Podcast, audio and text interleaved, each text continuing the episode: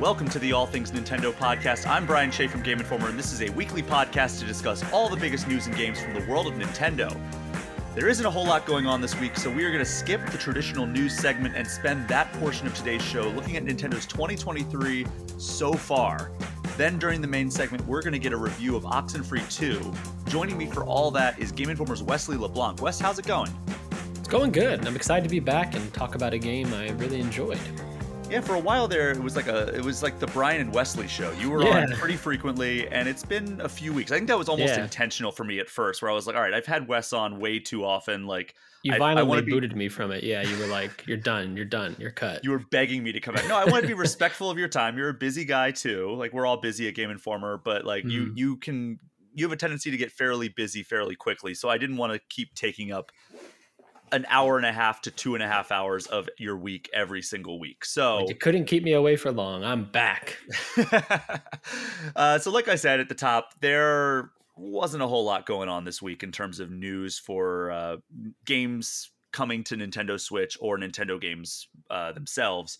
So uh, I thought this was a good opportunity for us to do what we were not able to do in the first couple weeks of July, or first couple, the last couple of weeks, end of June, beginning of July. And that is, we're going to look back at how Nintendo is doing since we are at the, just past the halfway point of twenty twenty-three. So before we jump in and kind of run down the first half of twenty twenty-three for Nintendo, what comes to mind when you first think of that first half of the twenty twenty-three campaign? So I feel like uh, people are, everybody, ninety-nine percent of people are going to have the same answer. But my answer, I think, is different. It's actually going to be Fire Emblem Engage. Um, I should preface that with saying I am only like fifteen hours into Zelda because I've been busy with other games. So, you know, Zelda's not at the top of my mind. But Fire Emblem Engage was probably one of my favorite games this year. It's got the, I think, the highest score I've given a game this year. And I really, really loved it. Yeah, I, I know you were really high on that game, and it's like a lot of people almost forgot that it came out this year. Yeah, it was Feb. I think early February. It's January. January. Okay, yeah, January is yeah. That's might as well have been ten years ago in twenty twenty-three. This year's wild. Are there any like emerging storylines that you think of, like like themes or anything like that that you see when you look at Nintendo's twenty twenty-three to this point? Um, hmm.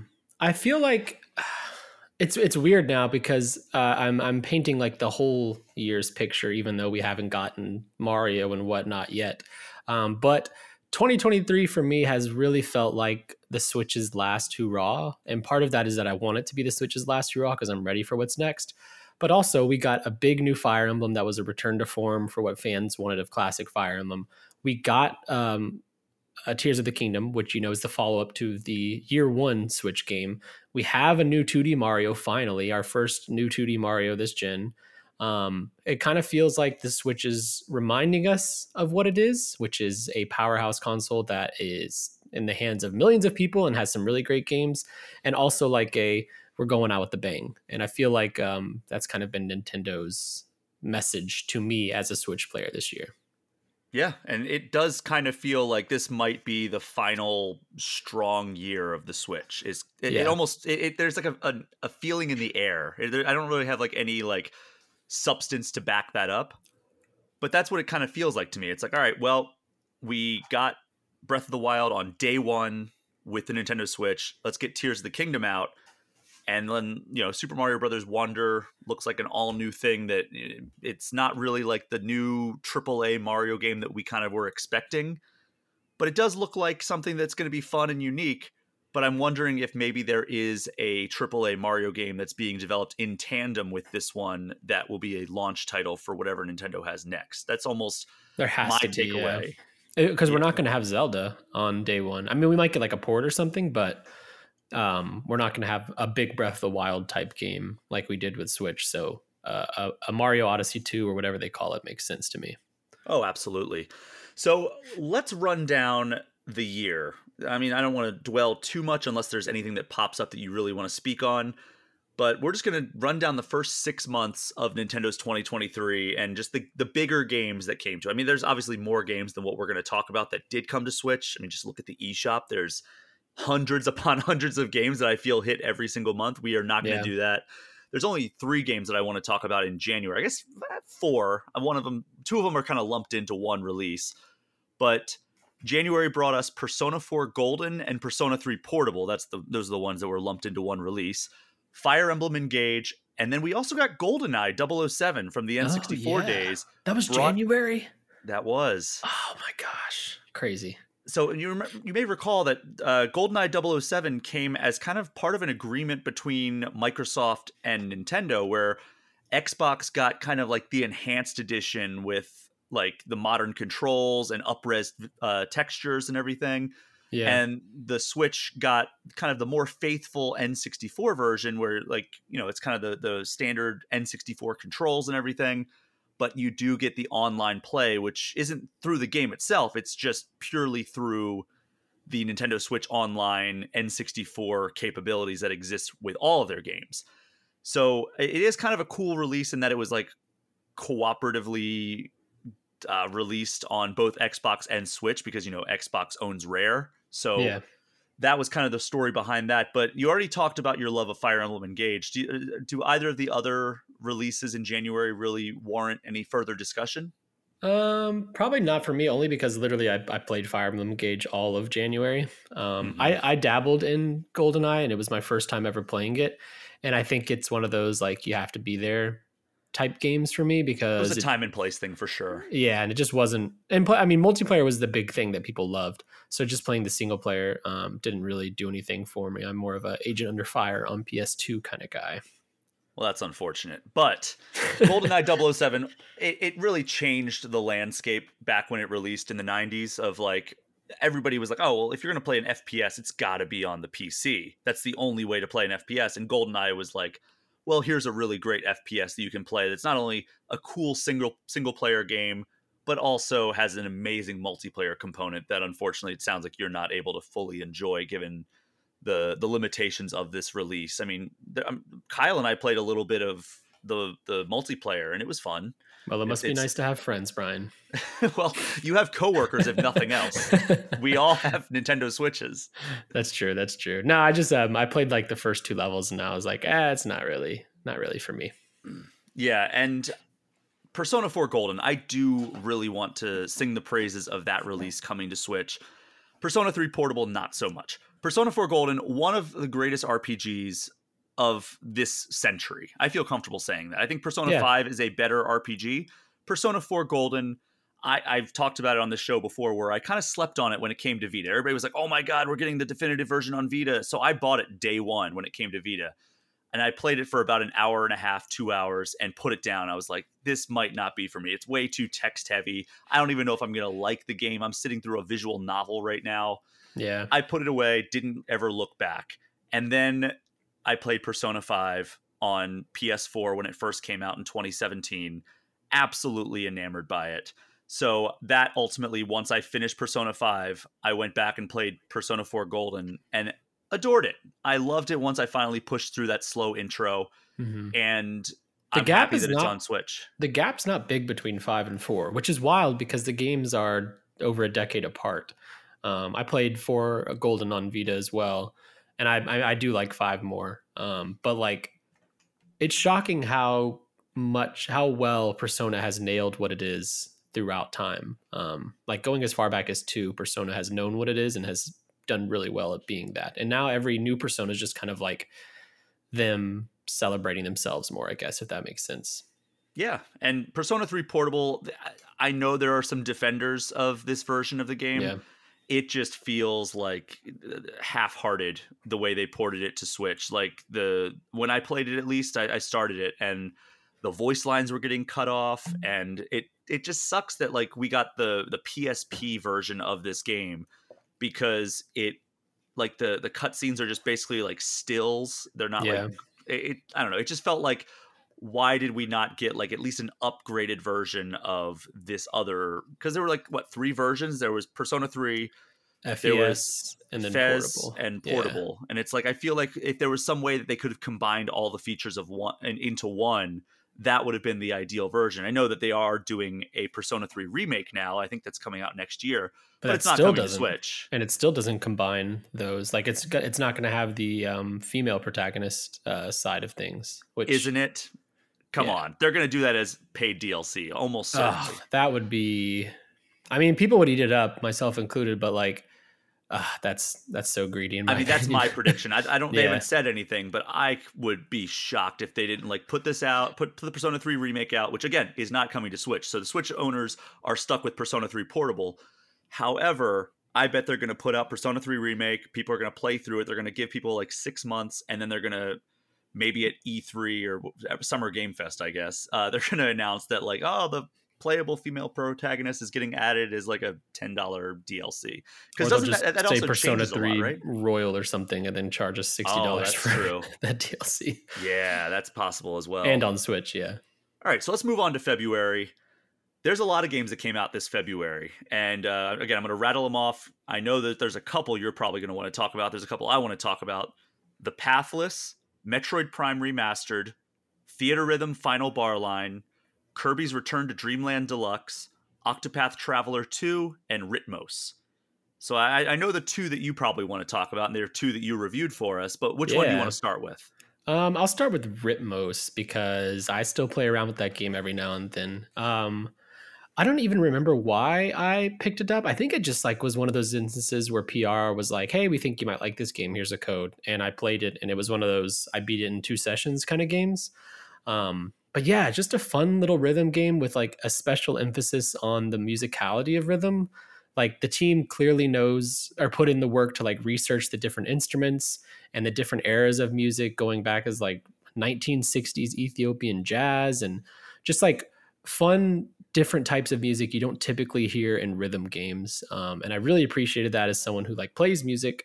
Um, and it was also like four to five hours long. Great puzzles, great little rhythm puzzles. Took me an evening or two evenings to beat.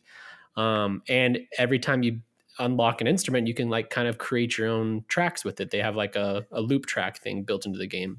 Um, and so it's fun to just mess around with that every now and then. Um, yeah, it's, it's always fun with the little when a little indie game like that comes through and, and shines bright. It seemed like a very cool game the way you were describing it. It's on my list of games I want to play before we get to kind of like the end of the year so we can talk about like the best games of twenty twenty-three. Mm-hmm. So I'm glad that you actually did take the time to go through that because it, it just added to my my pile of games I need to check out, which I'm still making my way through one of your favorite games of the year, which is Final Fantasy sixteen. Yeah. And it's just hard because, you know, I've, I've been reviewing other games. So it's like a lot of my free time has been going to those games. And also, you know, life is busy as well. So it's... yeah, no, this year is like, it's an onslaught. I, I don't, I don't want to say it now, but like, I do think twenty twenty-three could be one of the best years in gaming if the rest of the year pans out as well as this first half. It's, it's, I feel obliterated in the best way as a gamer. Oh, for sure. There are so many great games that have already come out as we're talking about on this segment, and then so many still to come, even outside the world of Nintendo. I mean, when you look at things like Alan Wake two and Spider-Man two, Starfield, Starfield, it's just like, man. And also like worth noting when October rolls around or yeah, October, right? That's when Spider-Man yeah. two, Alan Wake two and Super Mario Bros. Wonder all come out within like Same three week. days of each other. Mm-hmm. Yeah, we're going to be drowning, but in a good way, I guess. Yeah. Except for us. We're going to be drowning in a bad way. The people who cover this this industry professionally. We're going to be drowning in kind of the bad way, but all uh, us as gamers are going to be drowning in a good way. Yeah, it'll be busy for sure. So the one that I want to talk about first is Metroid Prime Remastered. Actually, let me let me just lump both of these in to the same talking point. Metroid Prime Remastered and Kirby's Return to Dream Land Deluxe. Both of these are remasters of previous games from Nintendo's catalog. Metroid Prime obviously was a GameCube game. Kirby's Return to Dream Land was a Wii title. Both of these have received up, up, uh, upgraded textures and H D treatments and everything. And uh, Kirby's Return to Dream Land Deluxe is the lesser of the upgrades, but it's still a pretty successful upgrade. Added a whole epilogue, added some new powers for Kirby, and it's already a very good game.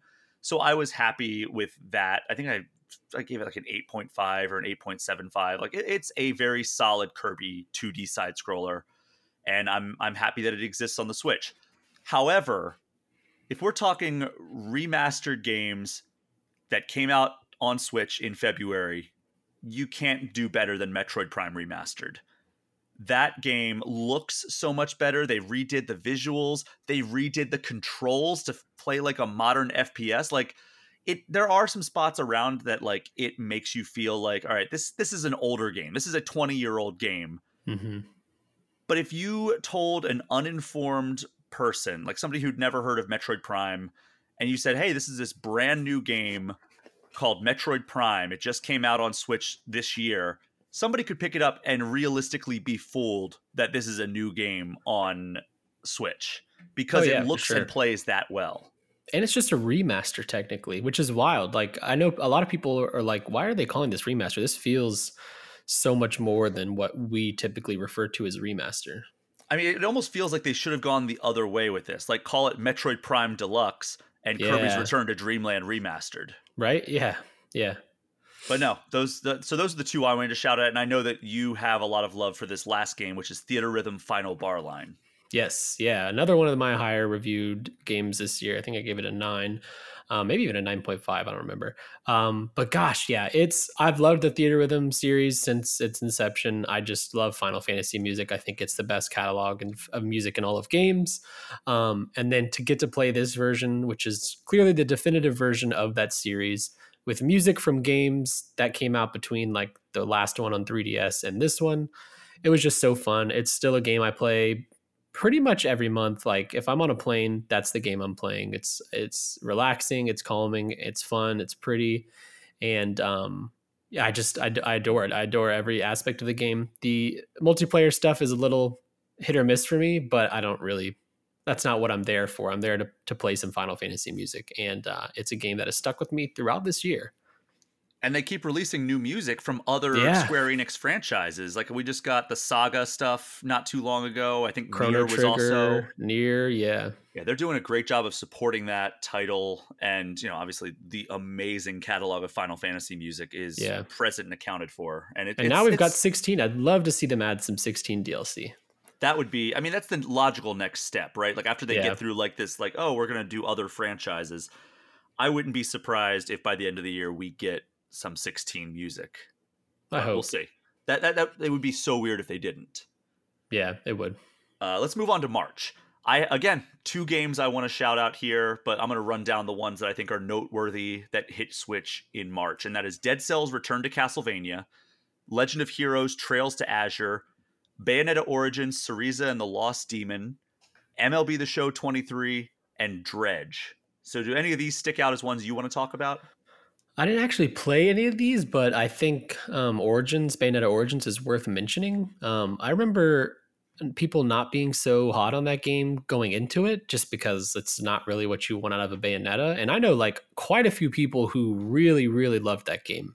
Um And I just thought that was, it's fun to see a company take big swings like that in terms of gameplay with a, mm-hmm. with a storied franchise like Bayonetta. And then it just pays off uh, in dividends, like to, to go up against the people that were like, this is not what we want from this franchise. And then be like, no, actually it is what you want.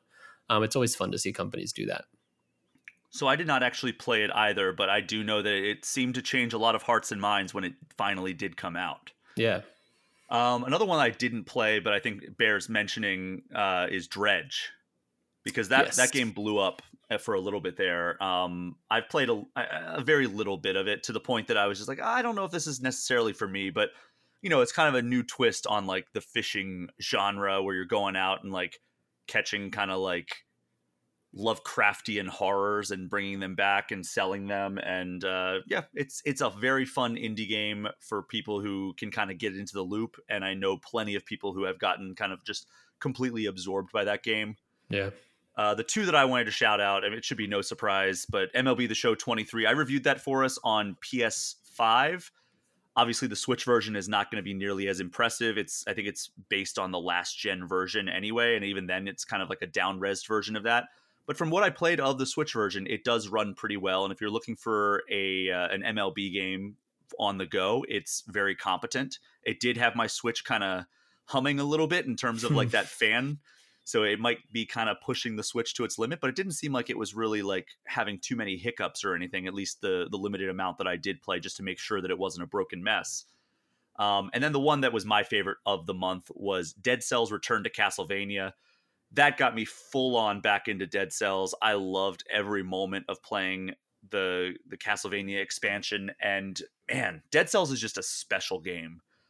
And that expansion was so good. I, I've talked in the past about how Castlevania was one of the very first video games I ever played, period, on back on back in the N E S days. So to have Dead Cells, which takes so many cues from the Castlevania franchise, paying direct homage to the franchise that basically made it, it that's that's just an awesome combination. And I, I really think that people should check that out if they have not already. And they sell it, it's like a full bundle where you can get like the Dead Cells Return to Castlevania bundle, and it includes, yeah. I think, all of the expansions to this point. And it's like, I think, I want to say it's like forty dollars. I might be wrong on that, but it's reasonable for all the content that you get. Yeah, they've so been supporting that. that game for like, what, seven years now or something? Something like that, yeah. Yeah.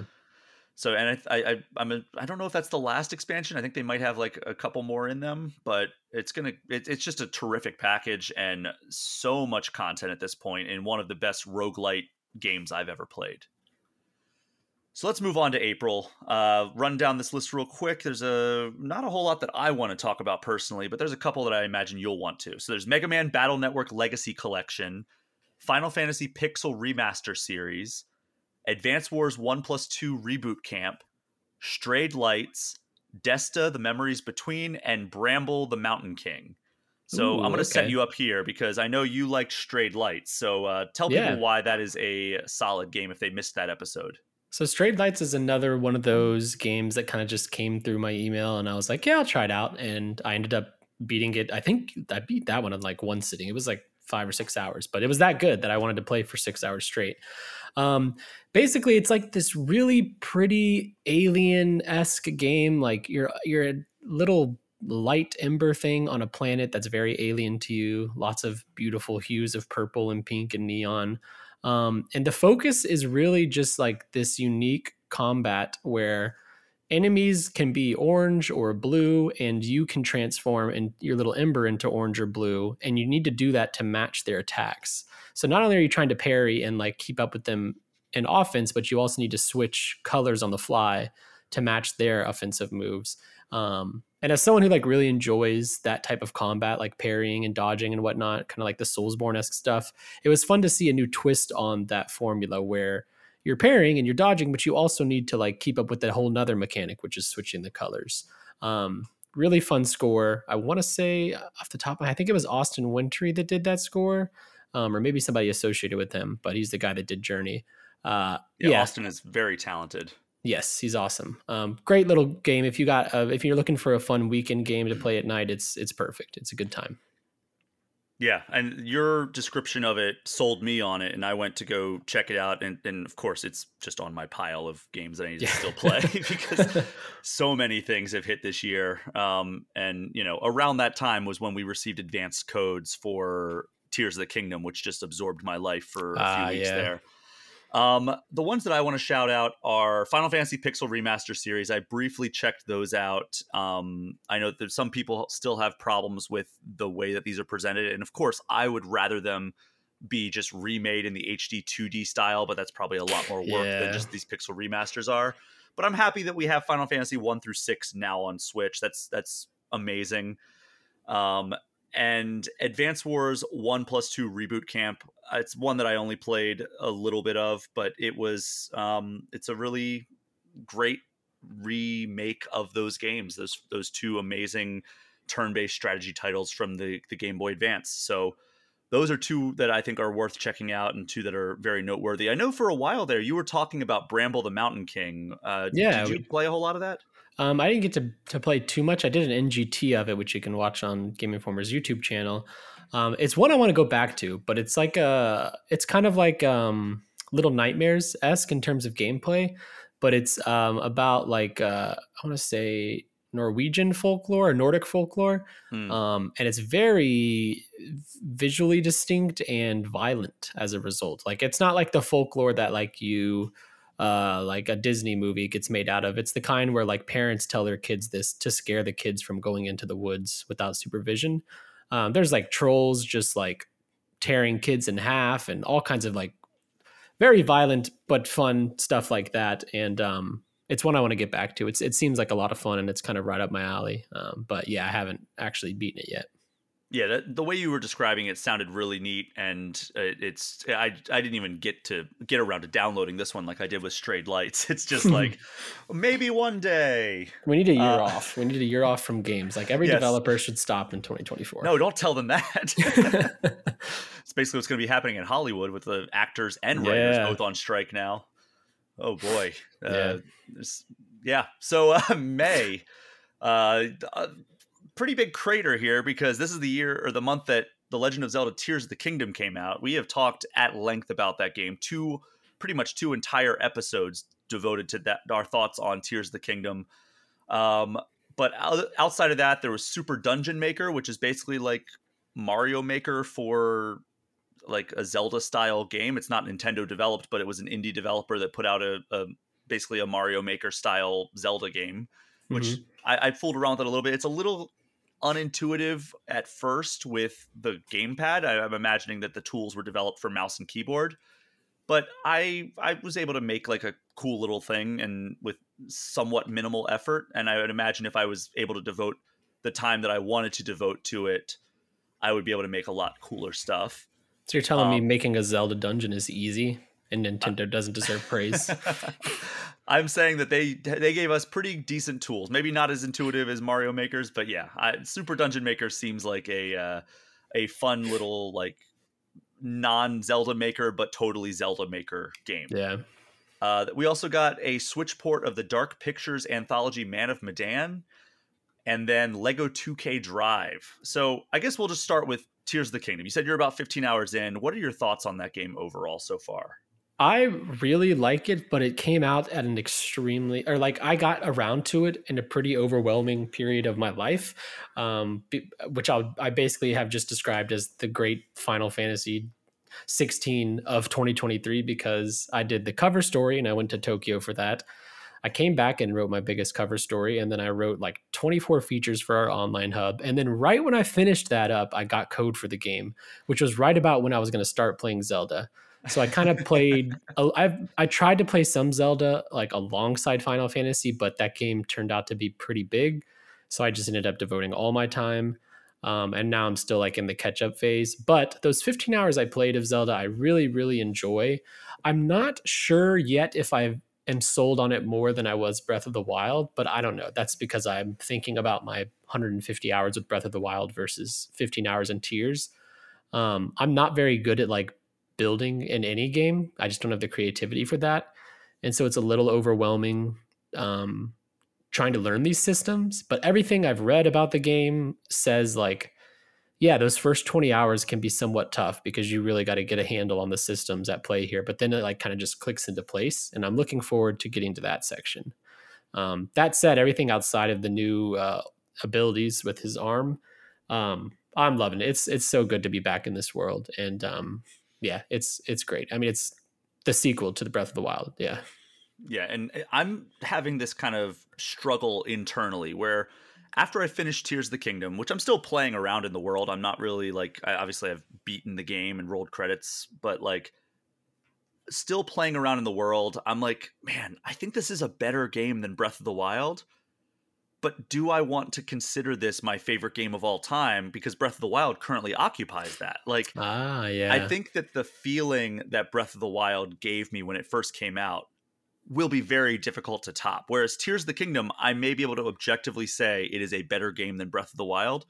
But I don't think that, I think because Breath of the Wild came before it, Tears of the Kingdom's impact on me personally was lessened. So it's kind of like this internal struggle of like, all right, well, can I acknowledge this game is better while still saying that Breath of the Wild is my favorite game of all time? When like I think about it and I'm like, I think I would rather replay Tears of the Kingdom than replay Breath of the Wild right now.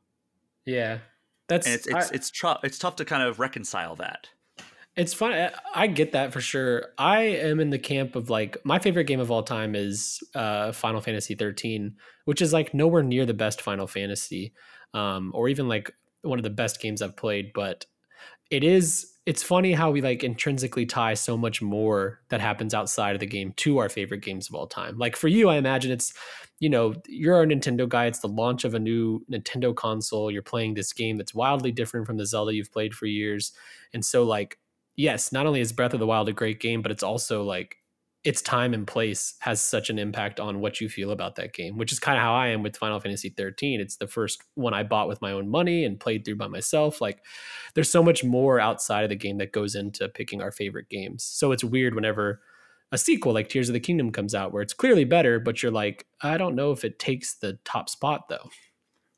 It's so hard because I, I just, uh, oh man, like, because I even went back four years after t- uh, Breath of the Wild came out. I was even thinking that in my head. I'm like, all right, did I really love this game that much? Or was it just like, oh, I'm so excited to have a new Zelda game that challenges like kind of the conventions of the Zelda franchise. And it's also on a brand new system. Like, and did I get just like overly excited with like what I thought about Breath of the Wild? And I played it four years after release, and I was like, no, this is every bit as special as I thought it was when it first came out. Yeah. And I even wrote a feature about that on Game Informer dot com. So I, it's very, it's it's going to be a struggle for me. I think Tears of the Kingdom, it still deserves like a, a very high spot on my favorite games of all time. And it's impossible to overstate its impact in the gaming landscape as a whole this this year. And yeah. I mean, it's it's going to be hard to think of anything that could realistically challenge it in terms of like not only game of the year, but also like the biggest story of twenty twenty-three. Mm-hmm.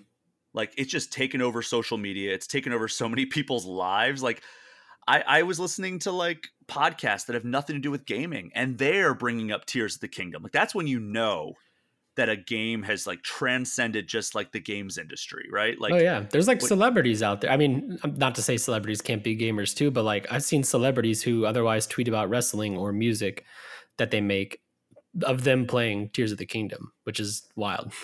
I mean, I think that uh, I think it was Alexandria Ocasio-Cortez who just had like this on Blue Sky. At one point, she had like a post that just said like eat, sleep, Tears of the Kingdom or something like that. I'm like, that's, that's amazing. Awesome. Yeah.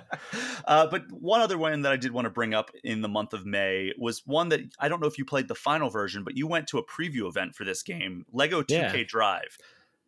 Talk yeah. to me a little bit about that one, because I have not dived into this one yet. So it's weird. They kind of released Lego two K Drive as if it's not going to be a great game. Like they kind of dropped it out of nowhere. They the weird the way they sent out codes is strange. There wasn't like too much press around the like launch of the game, but it's like a pretty great racing game. Um, I haven't beaten it or anything. I'm and I'm playing some of it on PlayStation five with my um, nephew who's eight, and um, it's like it's a lot of fun. It has the charm and humor that you've come to expect out of Lego, which is my nephew laughs at some jokes and I laugh at other ones that go over his head. There's uh, water racing. You can uh, like if you if you're off track, your car transforms into like an A T V. And then if you go into water, it transforms into a boat. And it does that throughout races and throughout the open world. And it's just so fun to watch the Lego cars build themselves back up, like with the bricks and stuff. Um, it's ex- if, if I told you open world Lego racing game is good, it's exactly what you'd imagine. I mean, it's not doing anything too wild here, but I don't know. There's something special about an entire game made of Legos. It never gets old to see that. And how much building is in that? Because you specifically told me you don't really like building stuff in games. Yeah, so you can get crazy with building and build all kinds of stuff, and players can upload their creations and all that. Or you can just kind of buy cars that you want. Um, you can't build a car that uh, isn't drivable. Like they have parameters in the building where like, okay, if this works, then it will be drivable on a track. Um, so there's no fear there. Uh, but yeah, it's not, I don't, It's it's too. I'm I'm bad at building real life Legos, even with the instructions. So like doing it in a game virtually is even worse for me.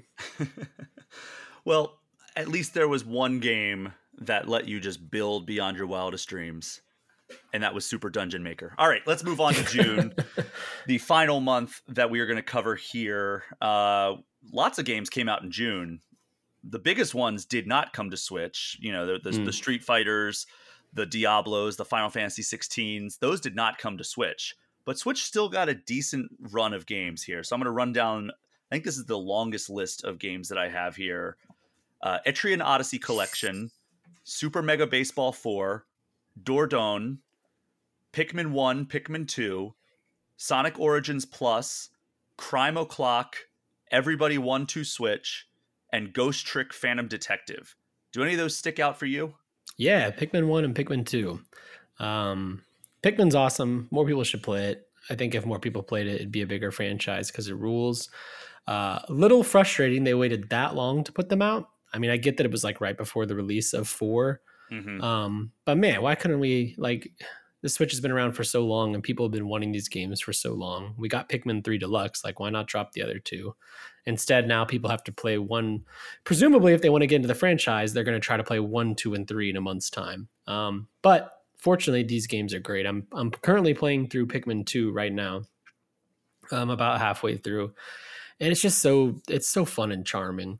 Um, I think Pikmin two loses a little bit of luster because in the original release, all the treasures you collect were like real world items, like a Duracell battery um, or a Doctor Pepper can. And they have taken out all those real world references, probably because of licensing and copyright and all that.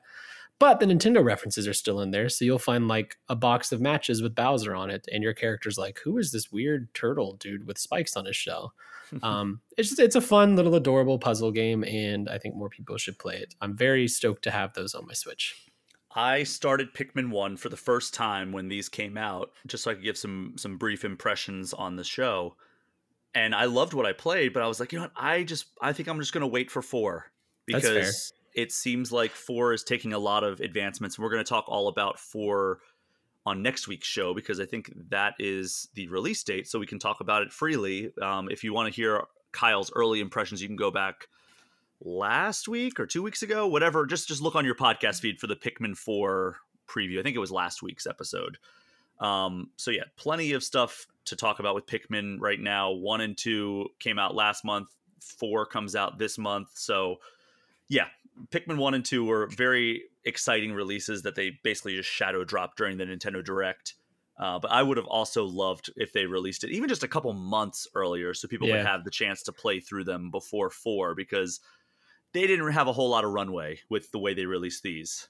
They're short, but like if you're new to the game or new to the series and you want to try to get caught up, playing three games before the release of a fourth is daunting. Like mm-hmm. overall, probably twenty hours of gameplay, but like, It's it's three games. It's yeah, I wish they would have dropped them earlier. So the ones that I want to call out here are Super Mega Baseball four. Talked about M L B earlier. Super Mega Baseball four is just a very solid arcade style baseball game. And uh, they mixed in real world legends with like the kind of roster of uh, fake characters that they've cultivated over the course of their first three entries. And just customization galore. You can make your own logos. You can make you, you rename all the players, create a team full of whatever players you want. Like I created a, a team full of like my favorite players from the nineties that weren't in the game already. So that was a lot of fun. Um, Sonic Origins Plus, you know, it's basically the same thing as the collection that came out last year, but it adds Knuckles into Sonic C D and Amy as a playable character in all of the other versions or all the other games. The Game Gear collection that is included is not great. Um, it, it some of them have like a lot of frame rate drops. Some of them have uh, really crappy sound, and I wish that like the ones that had the the Master System versions, because the screen is a little bit wider. That that's very important in a Sonic game, and I wish they would have included those instead of the Game Gear versions. I wish they just would have said mm. it was the eight-bit collection instead of the Game Gear collection, because that would be a, a better way to play those games, especially on a console. So Sonic Origins Plus, my, my headline for my impressions piece was two steps forward, one step back, and I fully agree with that. I think it is a better overall collection than the original Sonic Origins, but there's some stuff that's like, ah, it still isn't awesome. Yeah. And then the last one is Everybody one two Switch. I gave my full impressions in the last episode, and I just think it's a fun party game. It's not the mess that the first one two Switch was.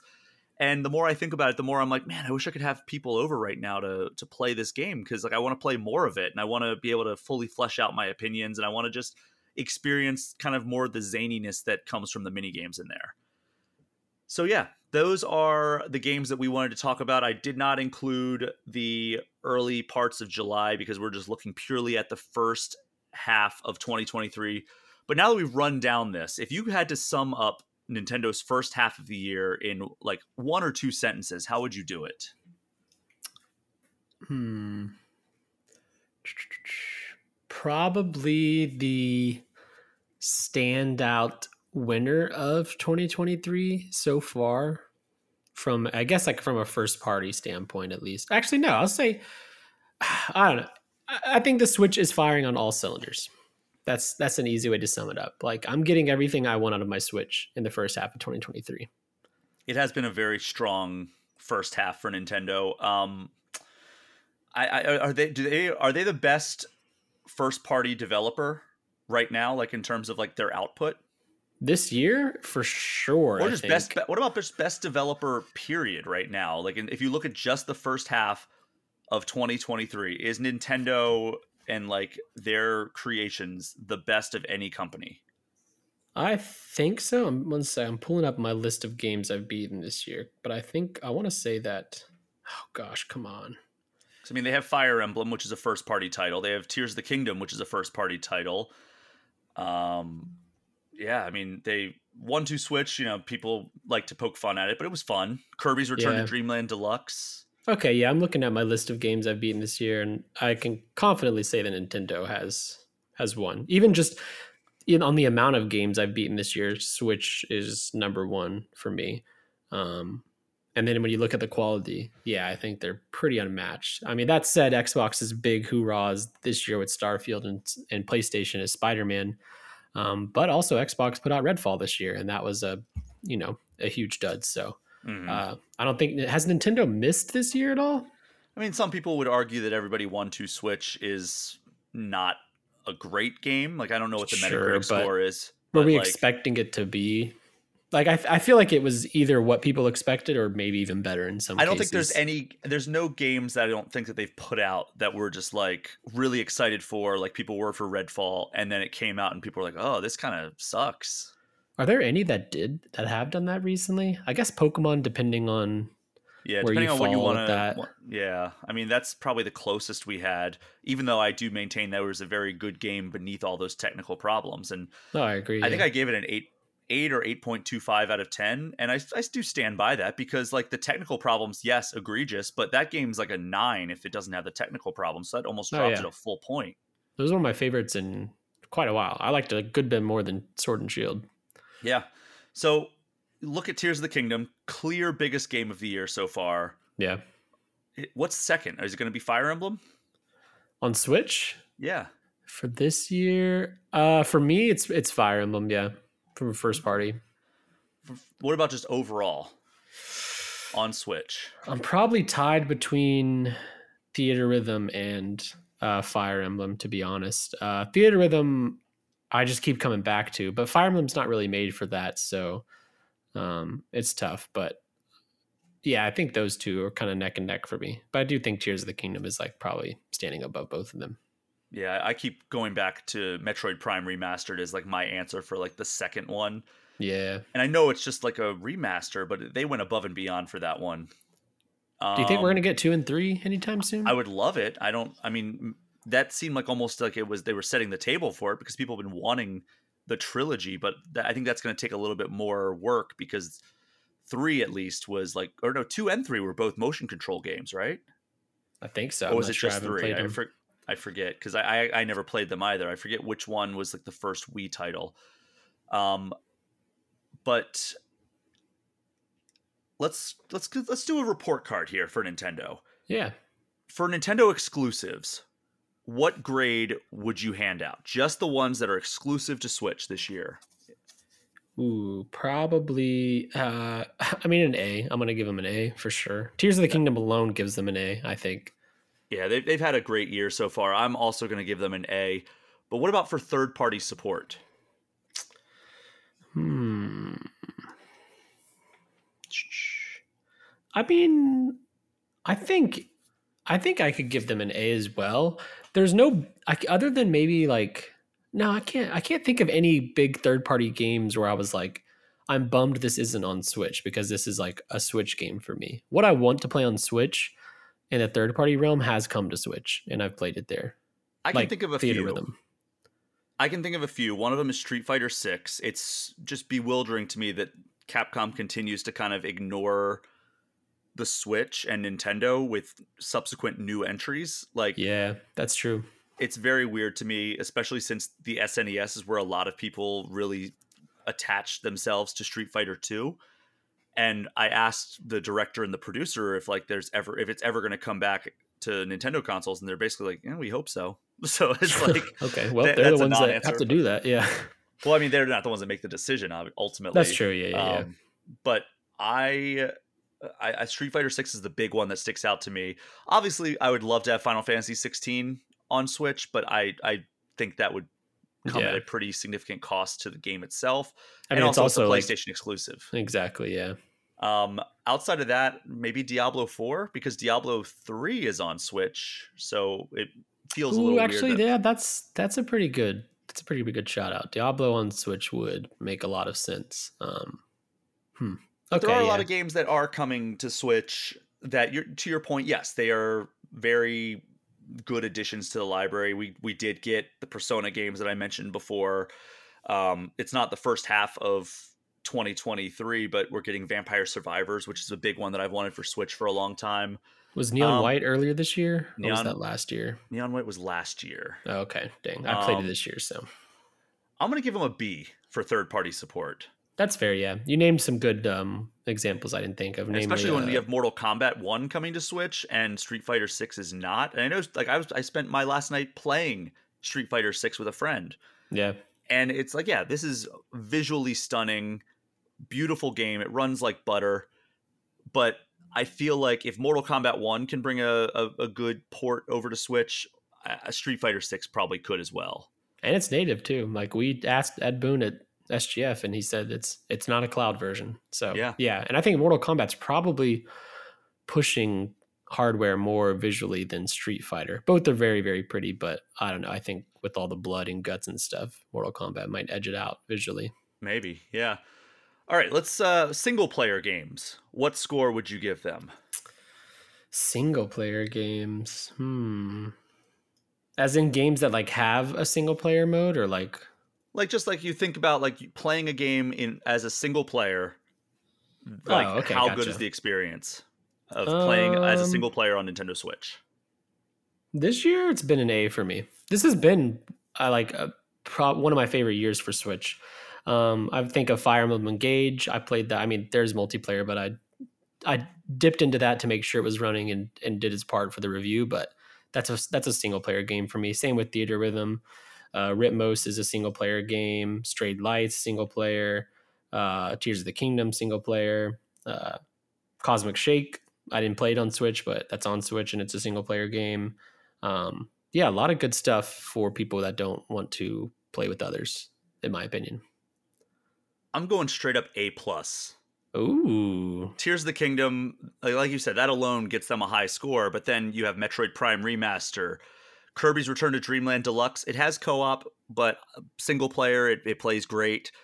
Uh, you mentioned Fire Emblem, again, has a multiplayer component, but the single player is kind of where it's at.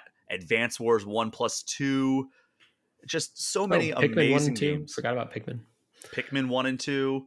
I mean, there's just so many great games. Strayed Lights, you mentioned. The Final Fantasy Pixel Remaster games. Those are six enormous single player games. Yeah. Sonic Origins Plus. Uh, geez, just so many great games you can play single player on Switch. And you mentioned Theater Rhythm Final Bar Line, Persona games. Yeah, like this is one of the best starts to a year for a single player experience that I can remember.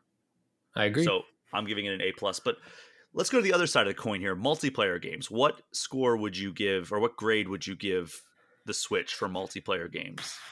Um, ooh, this one's tough because I'm I'm not really like looking to play multiplayer on Switch necessarily. Um, but perhaps that's because the offerings don't really sing too much in that regard. So I don't know. I, I think I'm a C.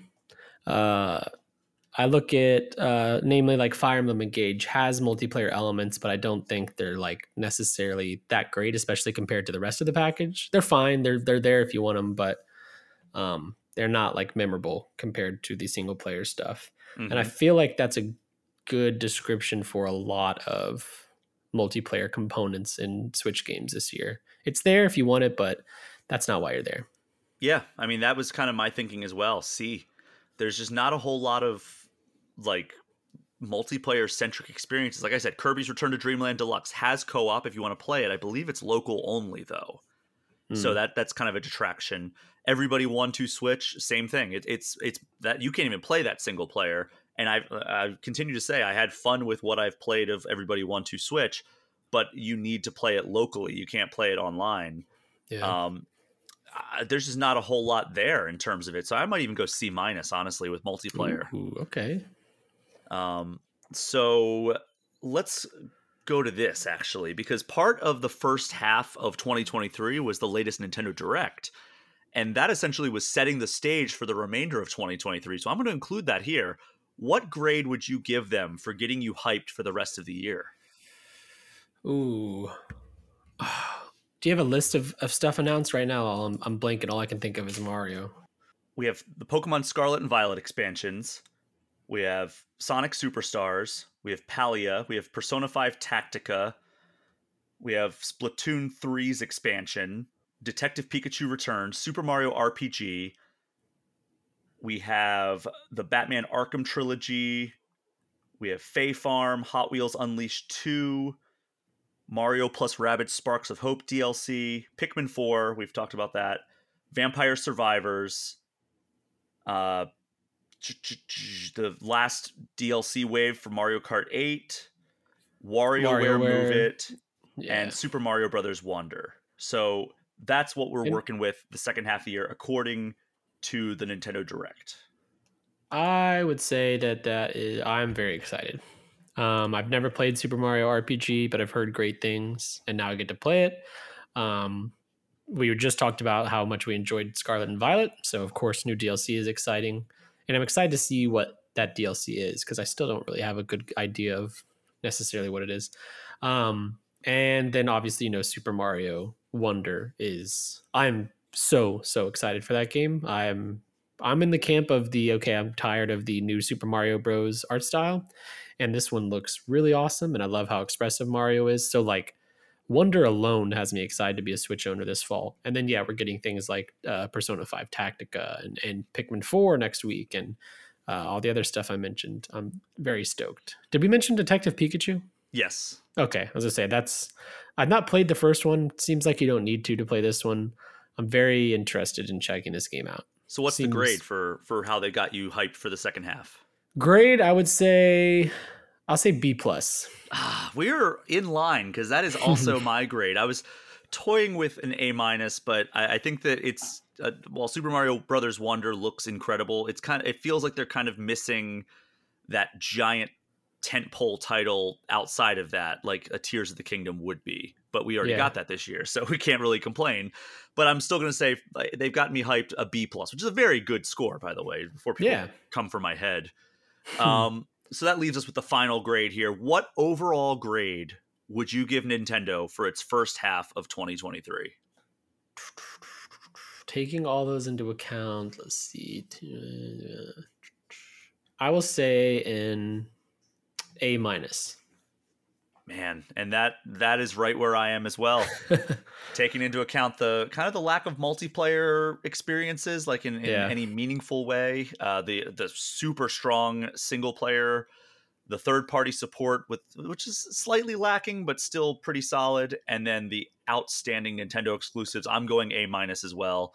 Super strong start to the year for Nintendo, and I I'm I'm excited for what the Switch is right now, and I'm hoping that even if if this is kind of like the last hurrah for the Switch this year, uh I'm I'm really excited for what this little console that shouldn't compete with the big boys in any way because of like how underpowered it is. Like by conventional wisdom, this system should not be competing with the powerhouses that are Xbox Series X and PlayStation five.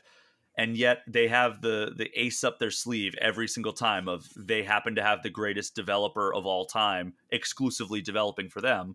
Yeah. And it also just happens to be the company that makes the console. So just I, goes I think, to show games are king. You can have all that power, but if you're not making fun games, it doesn't mean a thing.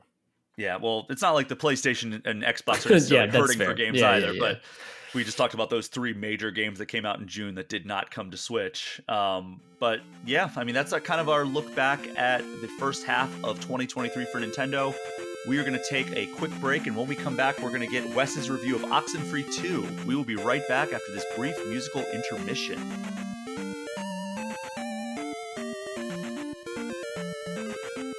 There wasn't any real news this week, but we did have a new release in the form of a sequel to a beloved indie title. That new release is Oxenfree two Lost Signals, and Wes, you played and reviewed it for us. So that's what this second segment is going to be all about. So I guess, Wes, talk to me a little bit about what the uh, the elevator pitch is for Oxenfree two Lost Signals. So Oxenfree two Lost Signals picks up five years after the original game, um, and it plays very similarly, which is to say, Uh, for the most part, you're here to experience a story, and there is gameplay. You're walking around and exploring this island, um, but everything you do is in service to hearing more of the story. Uh, while you're exploring, like in the first game, you have a radio that you can use to interact with things in the environment, because there's some strange sci-fi ghostly phenomena, apparition type stuff happening on this island, and that's, you know, your job is to find out what's going on. So I won't speak too much on that. Um, the the new addition to Oxenfree two, which is funny to say because it's not really that big of an addition, is a walkie-talkie, which lets you talk to other people on the island, um, which, again, it's just more narrative, more of the story, more of the characters. Um, but yeah, so so in Oxenfree two, you play as Riley, and she's in a new island, a new place called Kamina, which is not far from the first game's setting of Edward's Island. And you're there on day one of your job as an environmental uh, scientist, researcher type person. And you're supposed to go set up a transmitter on the top of the island. And you do that with your coworker, Jacob. And when you do that, things go awry. And if you're familiar with the first game, a very familiar, strange uh, triangular prism appears over Edward's Island behind Kamina. And things start to go strange and bad, and you're going to spend the entire night with Jacob and Riley trying to solve this mystery and make sure that nobody gets hurt. Um, there's cults, there's teenagers who are very desperate for their actions to take place, and there is a lot of like heartfelt storytelling. Um, if I, if you haven't played Oxenfree, the thing to get across is like it is not a very gameplay intensive game. If you're someone who doesn't like visual novels so much, then you might not vibe with this game as much. Mind you, it's a lot more hands-on than a visual novel, but in the same way a visual novel works, like your primary motivation for playing this game should be to experience a story. If you're looking for gameplay, you're not going to have a good time probably. Um, but if you're after a really good story, then Oxenfree two is a game you should play. You don't need to play the first game to enjoy it, but I would highly recommend it. One, because that first game is good. And two, there are some things that tie into Oxenfree two. Yeah, yeah. How, re- how rewarding is it that, like, if you know the stuff from the first game, that you're going to really get out of the second game? It's it's definitely, it's it's interesting. It's not, like, super rewarding in a cameo-esque way. Like, there are big elements of the first game that come into play here, but they don't really, you don't need that knowledge from one at all to understand the impact. It's more of just, like, oh yeah, I I remember that name, or I remember this character or this event happening. Um, so it's not going to be super impactful if you if you have played the first game. It was more of like a, oh yeah, this is cool, rather than like a, oh my God, I can't believe this. And you talked about how kind of it's it's less hands-on with the the gameplay. Yeah. What does the gameplay actually look like in this game? So it's a watercolor-esque island area, and you just kind of walk around. You can climb up cliffs with a rope, or just by like climbing. You can go into mines and all these different areas of the island, but like you're really just walking around, and while talking to characters, you have dialogue dialogue options that appear overhead, and they're simple. They're they're quick and easy to hit. You know, you can kind of be kind, or you can be sarcastic, or you can be straight up mean if you want. Um, and those kind of flavor the uh, narrative. I don't I don't get the sense that they drastically change it. Um, so it's more just about shaping who you want the protagonist Riley to be. But yeah, so you're just leisurely walking around. You're at your own pace. You're exploring how you want. Um, you do have like objectives, but um, yeah, you're just walking around and talking. And I know it's about, not like the most exciting pitch, but it's fun. I liked it. Well, you talked about shaping the protagonist. How much player choice comes into the equation here? So it's it's about the, the at the end of the story, I suspect that my Riley will be pretty similar to yours and to everyone else's. It's just that mine will be maybe more kind than yours, or maybe yours will be more mean. But you're not like drastically changing the story. There are no moments where it's like, if you choose A, you're going down this path, and if you choose B, you're going down this path. Um, there's a big choice at the end of the game that does have that, but the rest of the game is very like, it's pretty linear, and then you can kind of just, you know, kind of color things up a little bit. Now, I haven't played the first Oxenfree. Is that kind of how it played out in the first game as well? The first game had multiple endings, and it also had a true ending. Um, I'm making my way through a second playthrough of Oxenfree two. I don't get the sense there is a true ending uh, like there was in the first game. Um, but yeah, I think the first game has a little bit more of the branching narrative type stuff you might expect. And I'm assuming the true ending is the canonical ending in that, that gets carried forward into Oxenfree two, or does it matter? Uh... Hmm. Without spoiling, I would say it doesn't matter too much. It's more of like a, the true ending to me kind of feels more of like an extension than a drastically different ending, if that makes sense. And when I think about games like this, that are like the story is such an integral part to the experience, I think of games like Persona five. We talked about that in the first segment of the show, and how much I just longed for additional adventures with those characters. Like, that's why I loved mm-hmm. Persona five Strikers. That's why I'm so excited for Persona five Tactica. Do you get that satisfaction from this, where it's like, all right, I'm, I'm catching up with these characters five years later, right? And yes, it's, yeah. it's just kind of like, it's scratching that itch of seeing what these characters are up to and, and learning kind of like the next chapter of their lives. Is that, is that fair to say? Yeah, it's, It's interesting because the way the story ends, there's like a definitive end to their narrative. Um, so I'm not necessarily looking for like additional story beats beyond what happens in Oxenfree two, but I really enjoyed hanging out with uh, Riley and Jacob, and then using the radio to talk to people. There's an old man on a boat out in the ocean who's scared because the ocean's getting quite fearsome, and he wants you to check in on him every now and then just to make sure he's okay. There's a radio D J uh, who, for a high school radio that like talks people through their relationship problems. It's it's little characters like that. So while I'm not like begging or asking for more story beyond the credits, I thoroughly enjoyed hanging out with these characters, which is why I'm playing it again. It's fun to exist with them and have these conversations within the confines of Oxenfree two's story. Oh, I meant primarily like Oxenfree two coming from Oxenfree one. Like, oh, I see what you're saying. Provide you that? Like, is there any element of that where it's like, oh, cool, like seeing how this world has evolved, or seeing how these characters have evolved? There's a little bit of that, but not really. It's on a, it's in a new setting. There are some returning elements, I'll say, but it wasn't like this big continuation that I wanted out of one. One kind of ended on a note where I was like, okay, I'm satisfied with this. I'm good to go. I don't necessarily need more. Um, which is why, honestly, going into Oxenfree two prior to Summer Game Fest, where I first played it, I wasn't even, it wasn't even really on my radar. Uh, I liked Oxenfree, but it wasn't a, a series I was clamoring for more of, other than the fact that they told a good story, and I am always down for another good story. Um, so yeah, I wouldn't say two feels like getting more of that world. It kind of just feels like another story happening in that world, and there are some familiar um, aspects to it. The way that it plays off of one is fun, and there's some heartfelt moments in that, but again, yeah, it's definitely doing its own thing. And Oxenfree one came out in twenty sixteen, and in the time since, the studio was actually acquired by Netflix. And yeah. do, do you happen to know any, like, w- was it evident the the like the the change in kind of like the way games are developed? Or like, does it feel like, you know, sometimes like a studio will get acquired and it's like, oh well, this studio is clearly, or the the publisher that acquired them or whatever, clearly putting their stamp on this game. Does it seem like the development has kind of remained independent, even though they have been acquired by this massive entity now?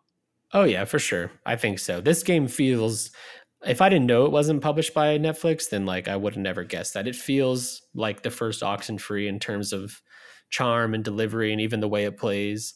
Um, and funny enough, I didn't I didn't mention this in my review because it's kind of a small thing, but like the loading is not great in the game. There's like there's loading screens in it, which are only a couple seconds long, but in this day and age, I'm not used to loading screens really anymore.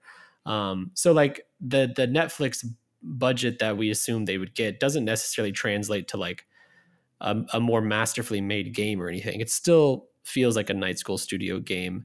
And the only really imprint of Netflix I can feel is that this game's like definitely got that Stranger Things type vibe, like eighties uh, summer camp-esque story.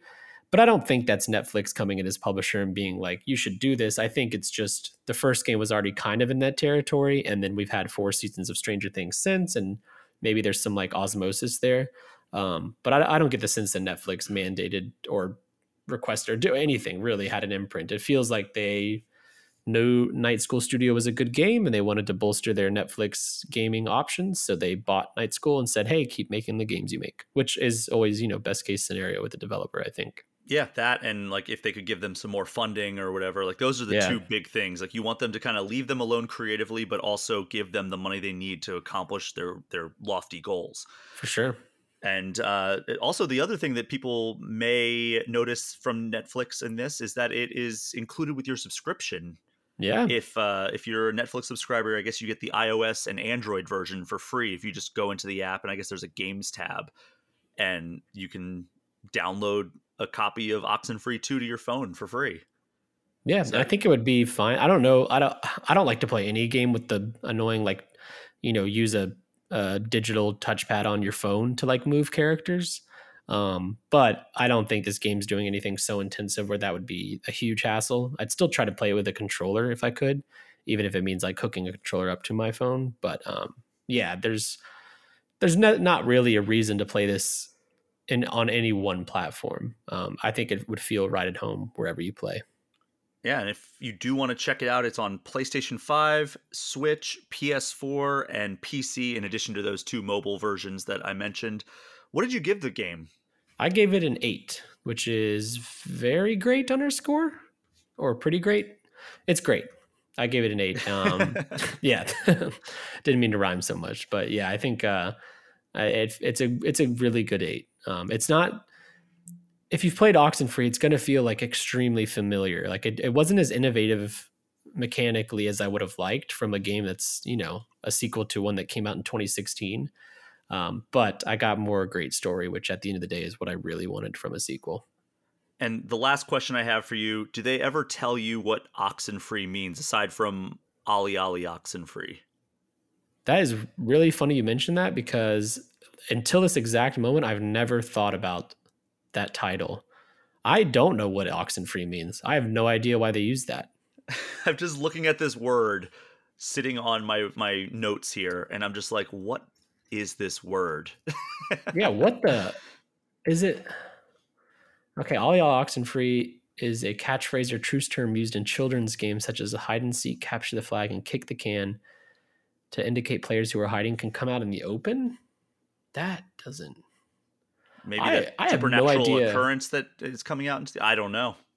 I have no uh, idea what it could possibly mean, but that's a mystery for another day, I guess. Uh, we're going to take our final break of this show. And when we get back, we will be doing definitive ranking and eShop gem of the week. We will be right back.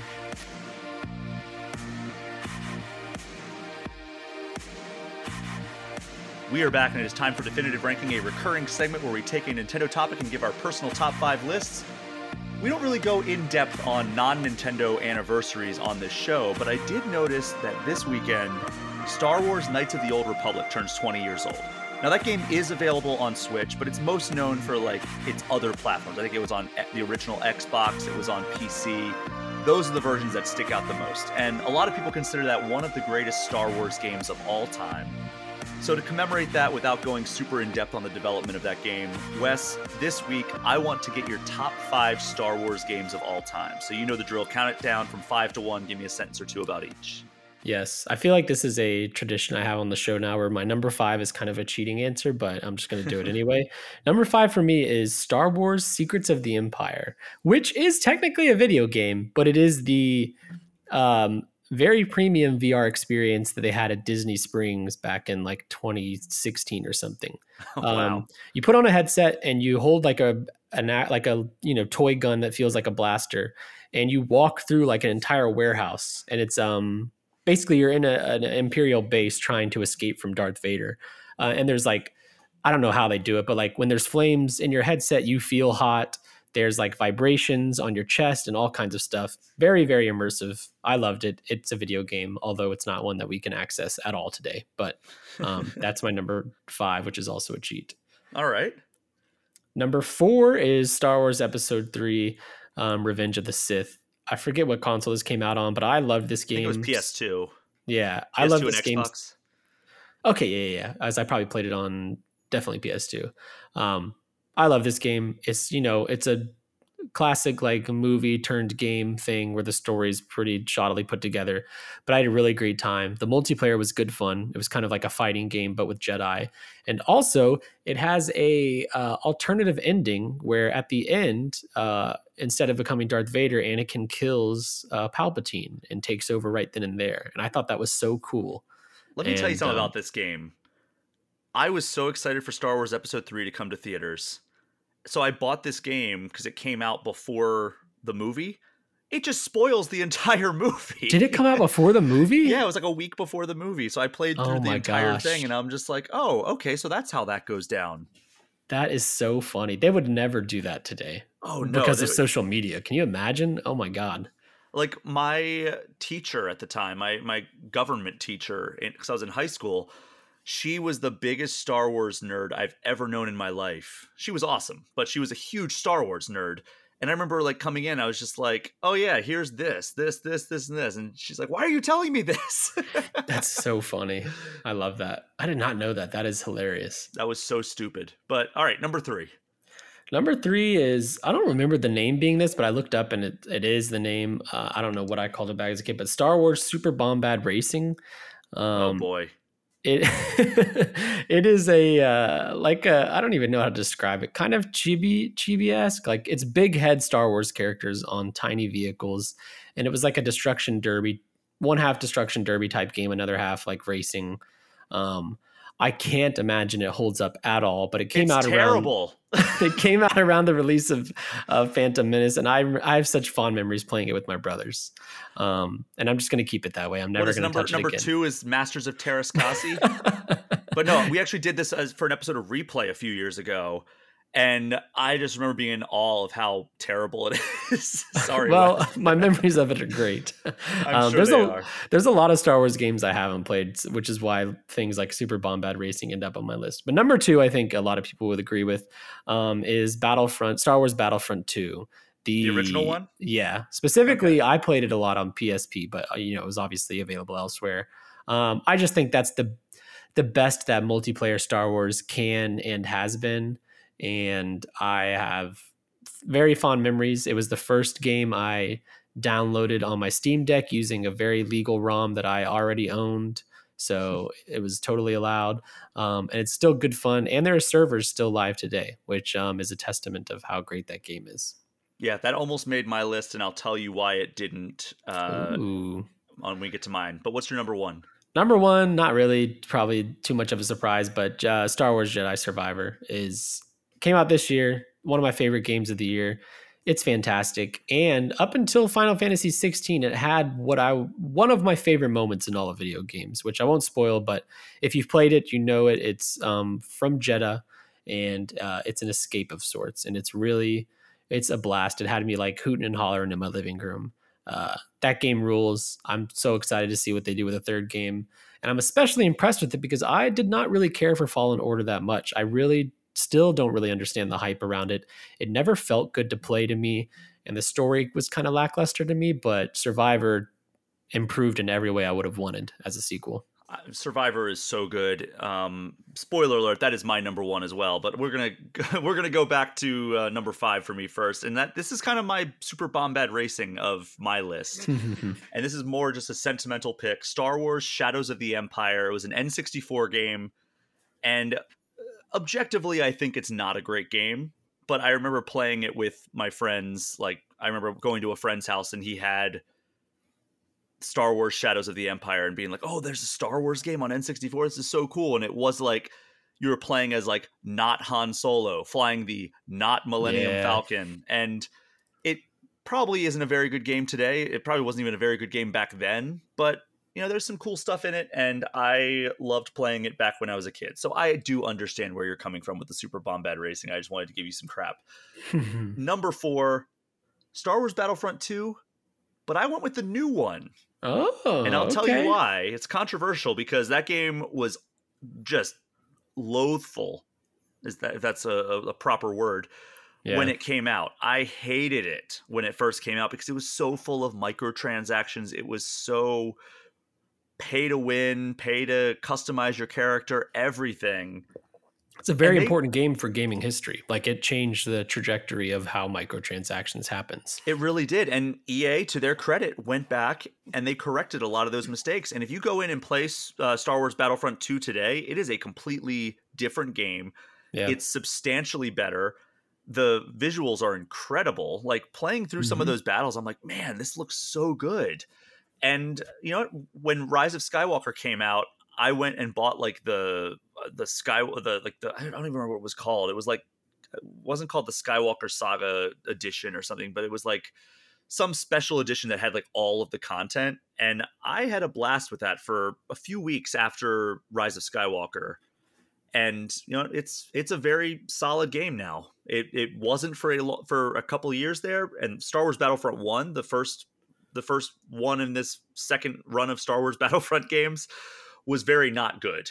And I'm glad that they made a lot of adjustments, necessary adjustments following the launch of Battlefront two. And it's a very solid game that I will, I will champion in twenty twenty-three. Did you like the story in two? I feel like people don't talk about it too much. It was fine. Like, yeah. I think I liked the, the character, but not really the story. I think that they could have done more with it. It was a little underwhelming in a lot of places, but it was overall not like the most offensive thing I've ever seen. Like, a lot of people like to play off anything that they don't like in Star Wars as like yeah. the end of the world. Um, but yeah, it was inoffensive. It was forgettable, but I had a fun time with it. I did play through it. Number three for me, I used to like the Lego games a lot, but they've kind of become so homogenized. They mm-hmm. all feel like you're playing the same game, whether it's Lego Avengers or Lego Indiana Jones or Lego Star Wars. That's why I liked Lego Star Wars: The Skywalker Saga so much. And that is on Switch. That is a game that they basically remade episodes one through nine with this new style, with like new gameplay, and it's all one unified experience. And it plays well. I had a great time with it, and it's so cool to have it all in one package. I think they've also put out some Rogue One and Mandalorian D L C for it. Yeah. So it's a it's one of my favorites for sure. There's voice acting in it too. There is, yeah. That that is something that did not typically exist in a lot of these games.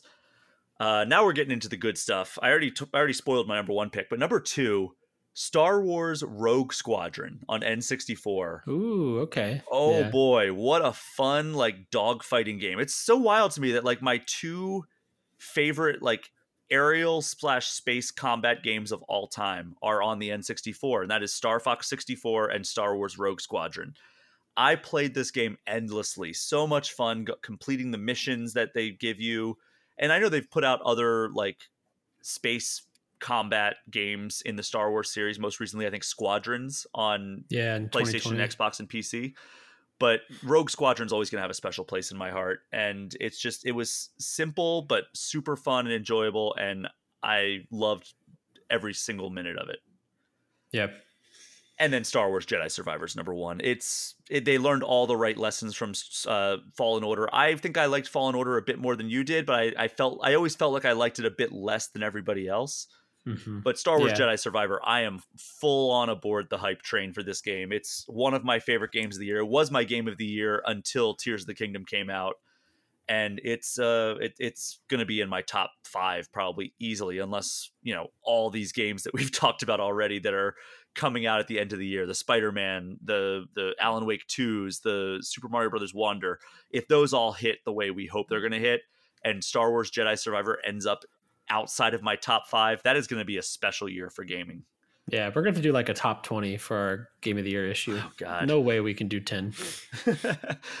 All right, so we're going to wrap up with the way that we've wrapped up in a lot of the episodes of All Things Nintendo. That is the eShop Gem of the Week. Chance to give some shine to a game that might not otherwise get it. In this case, it's not getting it because it came out long before All Things Nintendo existed. It was a launch title for the Nintendo Switch. It is Snipper Clips, Cut It Out Together. Oh, that was a launch title? Oh, my yeah. gosh. Did you ever Time. play this? I didn't know, but I thought it was interesting.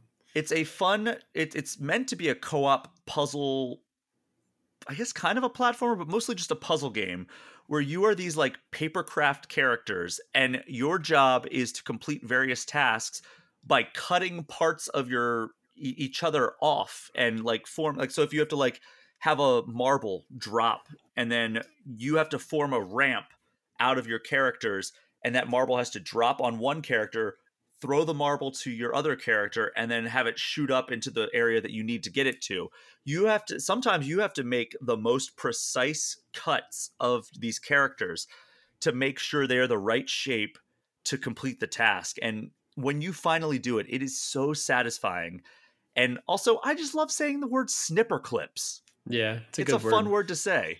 And they did put out D L C, which I did not check out, but I I loved Snipper Clips Cut It Out Together when it first came out. I would love to play more of it with like a co-op partner. So um, maybe one day I'll I'll dust this off again. I did just reinstall it, and that's what made me think of bringing this up as an eShop gem. But if you missed Snipper Clips when it first came out, or like you didn't have a Switch yet and you just kind of, it went under your radar, it's twenty dollars, but I would imagine it probably goes on sale a decent amount. And it, like I said, it came out in twenty seventeen. So check out Snipper Clips. Uh, if you like puzzle games, it has a charming art style. It has really clever puzzle mechanics. And it's really satisfying to like punch through one of your, your teammates, almost like, you know, like a hole punch.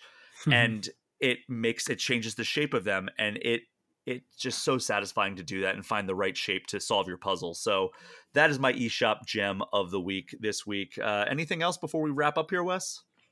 No, I think uh, it's great to be a Switch owner. It really is. So thank you for joining me for this episode, Wes. I really appreciate it. Anytime. And thank you so much to everyone for listening. Do me a favor, if you haven't already, throw All Things Nintendo a five-star review and hit that subscribe button. If you want to get any questions or comments in, you can get in touch with me at all things nintendo at game informer dot com or hit me up on Instagram at Brian P. Shea. I'm also at Brian P. Shea on both Blue Sky and Threads, so make sure you follow me there if you feel so inclined. And you can also join the Game Informer Community Discord, which is a perk for subscribing to our Twitch channel even just for one month. I'm in there pretty frequently interacting with everybody who listens to both this show and the Game Informer show, and also just the community at large. We've got a great community over there, so come join us if you would like to. Wes, tell people where they can find you online. You can find me on game informer dot com, writing stuff daily. You can find me on youtube dot com slash game informer with some new gameplays, new gameplay today's. We put two up this week about some upcoming beat 'em ups if you like those kinds of games.